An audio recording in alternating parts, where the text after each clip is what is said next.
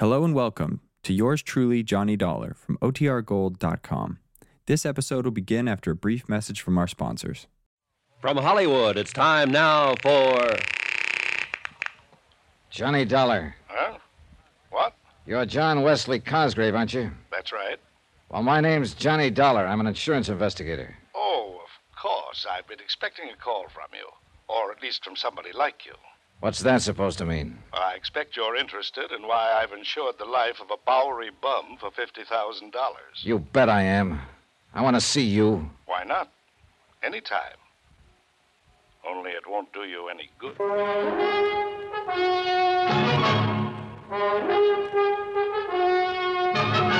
Tonight and every weekday night, Bob Bailey in the transcribed adventures of the man with the action packed expense account, America's fabulous freelance insurance investigator. Yours truly, Johnny Dollar.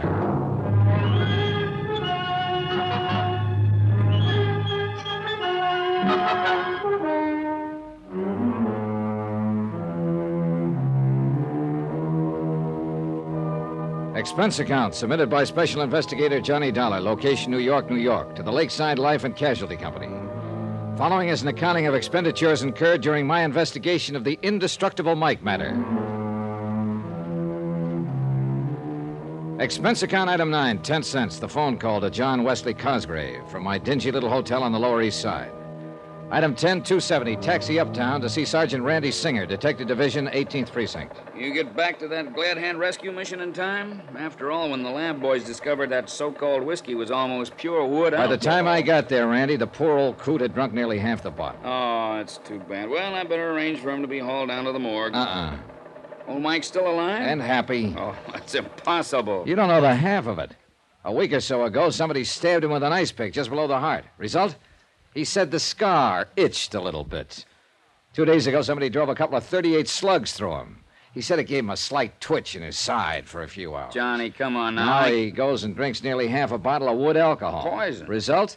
A bit of a headache. Indestructible Mike. Indestructible Mike. Where is he now? Locked up in my room at the Brakely Hotel, with orders to eat the groceries I picked up for him and to let nobody in. Good, good. But whoever's trying to get him isn't going to give up. Hey, did you dig up anything on the beneficiary of his $50,000 life policy? Cosgrave? Only enough to scare you to death. Listen to this. John Wesley Cosgrave, formerly known as John W. Gordon, John Dutchy Gordon. What? Alias Skippy Grant, alias Dutchy Smith. Wait ali- a minute. 18 arrests was only one conviction back in 1938 for possession of narcotics. Randy. Ever hear of Murder Incorporated? Well, sure, but this. Apparently, they had a subsidiary. Apparently, your friend Gordon or Cosgrave or whatever you like to call him was one of the big shots in it. But outside of the narcotics bit, the department was never able to really pin anything on him. But this guy's address is. Here, let me see. 621 East 49th Street. Yeah. That's not only a respectable neighborhood, but pretty plush. That's right. Well, how recent is his record? What's he doing now? Last pickup was in 1944. Numbers game and bookmaking. Charges dropped for lack of evidence. Then, apart from the record, is he still in the rackets? He is, nobody can prove it. Like in the old days, he masterminded and let somebody else do the dirty work. It's listed here as a, quote, retired, unquote. Well, my money says he's still in business. Well, if you can prove it, the department and the DA's office will love you dearly, but I don't think you will. Every time we dragged in a stoolie who could give us what we wanted, something happened to him. Like what? Jump bail. Well, you should have known better than to let him have bail. One of them poisoned in his cell in the tombs, one breakout, and his body was found in the East River, even one suicide. Like to bet I can't tie him in with these attempts on Mike Flynn's life? Well, now, that's something else again. Uh, maybe it's uh, something we should handle. No, no, hands off, and I mean All it. right, don't get testy about it, John. I like the old guy, and anybody who tries to hurt him has to answer to me. And somebody's tried. Expense account item 11, 165. Cab fare to the Smart Modern apartment building at 621 East 49th, where the doorman announced that Mr. J. Wesley Cosgrave was expecting me and to take the elevator to apartment 11B. Come in, Mr. Dollar. The apartment was expensively but tastefully furnished with overall carpeting that felt an inch and a half thick. Several original oils by famous contemporary artists hung on the walls. But it was the man himself who really seemed out of character with the rundown Randy had given me. He was 6'1 or 2, built like a man who spends his odd hours in the gym. Quick, gray eyes, his hair slightly gray at the temples. And his tailor was a master. Do you like it, Mr. Dollar? Huh? What? That is a genuine Picasso you're looking at. And I consider myself very fortunate to possess this original by Salvatore Dali. Mm-hmm. Oh, and I'm sure you'll appreciate the excellent view of the city from these corner windows. Yeah. I must have the best, Mr. Dollar. Only the best. Oh, sit down, please. May I pour you a drink? No. No, thanks. I suppose you're wondering why I decided to buy old Michael Flynn the life insurance policy of which he's so proud. I am. Well, it's really very easy to explain. You see, I was born and brought up in the Lower East Side, Mr. Dollar, in deplorably poor circumstances. My early life was a never ending struggle for survival and for whatever questionable sort of education I could glean from those about me, many of them criminals, who were my only companions. That's all very touching, Mr. Cosgrave. And I'm afraid I did little to lift myself out of the gutter until one winter night, hungry and broke, I wandered into the Helping Hand Rescue Mission. yeah, I understand you still go around there now and then. Oh, yes, I do, in the hope that somehow I can help the poor unfortunates there the way the mission and Daddy Bill helped me. Repay some of the debt I feel I owe. Is that the only reason? What do you mean, is that the only reason? You've given jobs to some of those poor unfortunates from time to time, haven't you? Oh, yes, yes, I have. What kind of jobs? What business? That's hardly a concern of yours, Mr. Dollar. I've contributed much to the mission. I've tried to make life easier for some of the deserving habituaries of the mission. The, what? It's the least I can do after so much was done for me. In the case of Mike, why, his greatest desire in life was to be the proud owner of life insurance. Why, I don't know. I do. Because you sold him on it. That's a lie. That's a dirty. Is it? Then why make him name you as beneficiary instead of the mission or some other deserving cause? That, Mr. Dollar, was his own idea. And since it made him happy, I didn't protest. I suppose the real reason for this particular desire was his feeling that it might give him dignity. Yeah, might- yeah, yeah. Now tell me something. Where does all your money come from, Dutchy? Dutch.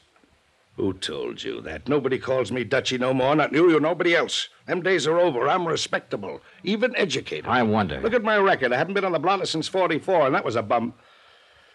Mr. Dollar, I make no pretensions about not having a past.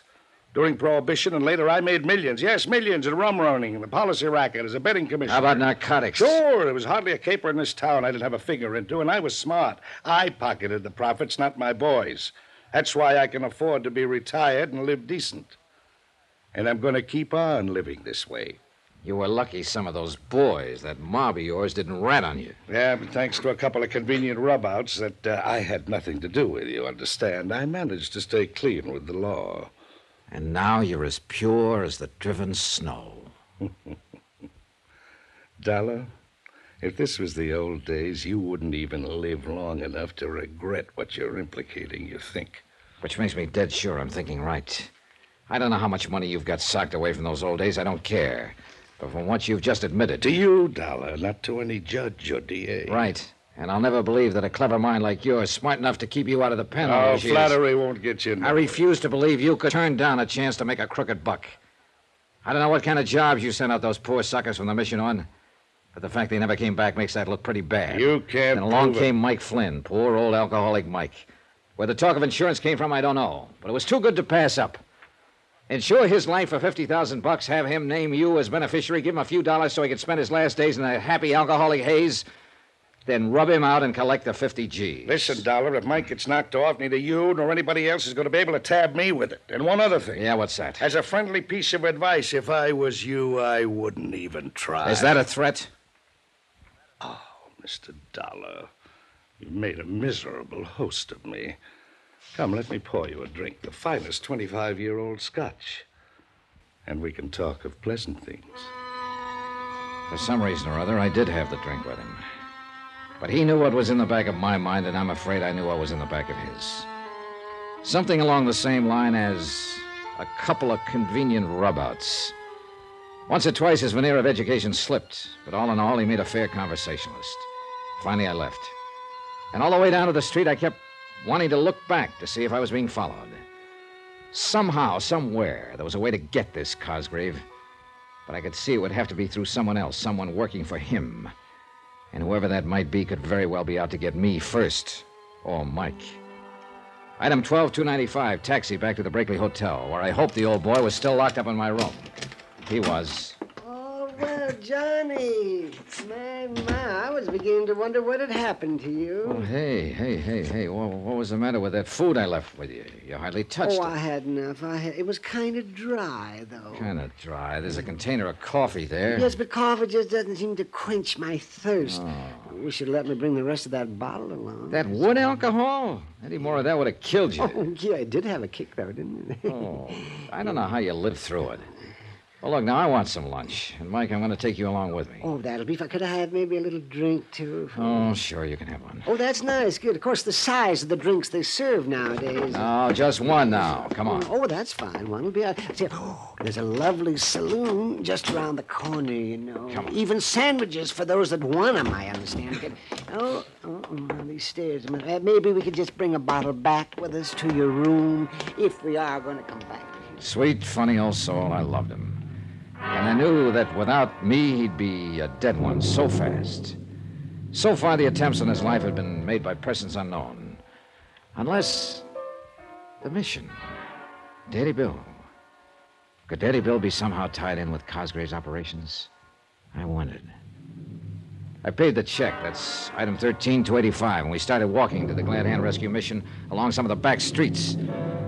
I wanted time to think it out, if I could think, over the incessant, pleasant yes, shadow sir, of I'm my... really enjoying life now that I have money now and then. Why, sometimes I get on the subway and I just ride all over town all day long. Yeah, yeah, you told me. See, why don't you try that sometime, Johnny? It's really one. Uh, Say, there's a bar there on the corner. Why don't we just oh, pop no, in? no, let's pass that one. John, why do you feel that you have to look after me this You way? know darn well why I. Hey, watch that curve. oh. Why I'm looking after you. It's because somebody's on. Mike, look out! Mike. Mike, listen to me. Hey, Can you hear me, Mike? the- Hey, mister, Oh. get a cop, an ambulance. You mean for him or what's left of him? Yes, hurry. Oh, what's the matter with you? Use your eyes, buddy. It's too late.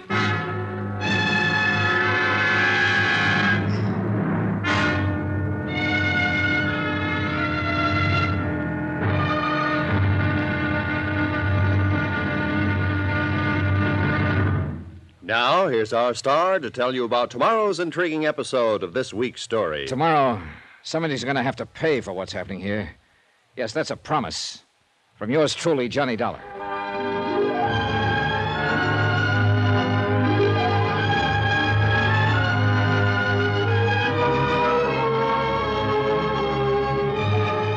Yours truly, Johnny Dollar, starring Bob Bailey, is transcribed in Hollywood.